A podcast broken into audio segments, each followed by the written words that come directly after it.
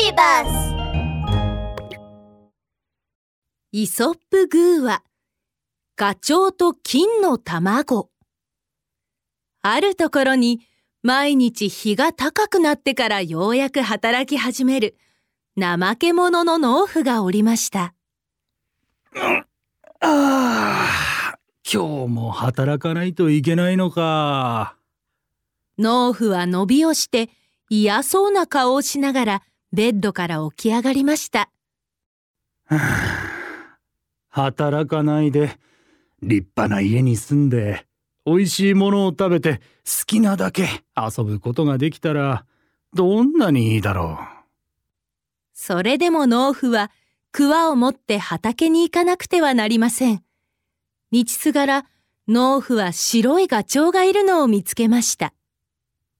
う。おやこれは誰のガチョウだろ農夫はガチョウを捕まえるとこう言いました。う誰のものかわからないなら仕方あるまい。お前は今日から俺のものだ。それにしても丸々としていて美味しそうだな。何日か餌をやって食べ頃になったら丸焼きにでもしよ 農夫はガチョウを家に連れて帰ると適当に餌をあげてこう言いました。う。早く大きくなれ。大きくなって俺にガチョウの丸焼きを食べさせておくれ。翌日の朝、農夫がベッドで寝ていると、庭からガチョウの鳴き声が聞こえてきました。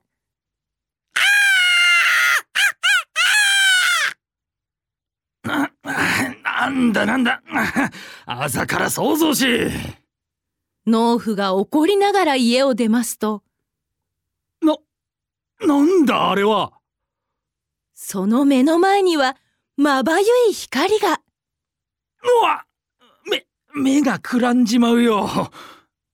農夫が近づいてみると、なんとガチョウのお腹の下には、黄金の卵が一つありました。嘘だろ。こりゃ、金の卵だぜ。これを売ったら、お金持ちになれるよ。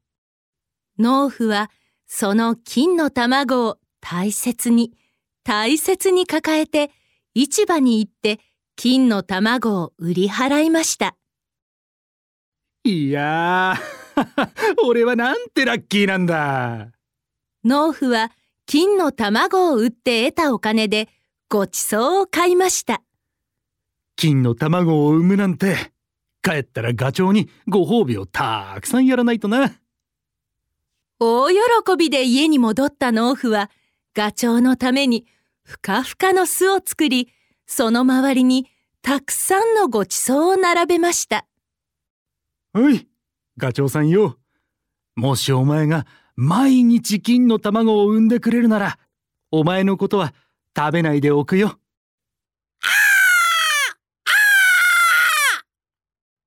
それからというもの、ガチョウは毎日金の卵を一つ産み、農夫は畑仕事を辞めてしまいました。ガチョウさんよ。今着てる服が古くなっちまったよ。新しいのを買いたいんだ。ポトリ。と、ガチョウは金の卵を一つ産みました。農夫はそれを売って、新しい服をたくさん買って帰りました。ガチョウさんよ。俺のベッドが硬すぎるんだ。ふかふかのベッドが欲しいよ。ポトリ。農夫は思い通り、ふかふかの大きなベッドを買うことができました。農夫はだんだんと欲張りになっていきました。家が古すぎるな。立派なのに変えよう。庭もついた家だ。家具も真新しいのに変えたい。そうだ。かっこいい高級車も欲しいな。農夫はあれも欲しい、これも欲しいと言い始めました。わかったぞ。大金持ちになればいいんだ。彼は庭にいるガチョウを見てため息をつきました。役に立たないガチョウめ。一気にたくさんの金の卵を産むことはできないのか一日に一つじゃ、いつになったら俺は庭付きの家に住めて、新しい家具に高級車を買えるんだ農夫は朝から晩まで欲しいもののことを考えて、考えれば考えるほど不機嫌になりました。あれ？ガチョウが毎日金の卵を産むということは？腹の中にたくさんの金の卵が入っているということじゃないか？農夫はある方法を思いつきました。その腹を押さえてみれば、すべての金の卵を手に入れられるんじゃないのか？農夫はそう考えると、すぐに包丁を持って庭にいるガチョウのお腹を開けてみました。腹にどれだけの金の卵を溜め込んでるのか見せてみろ。農夫が期待しながらガチョウのお腹に手を入れると。そ、そんな。ガチョウのお腹の中には卵が一つもありません。農夫は信じられない思いでもう一度丁寧に探しましたが、やはり何もありません。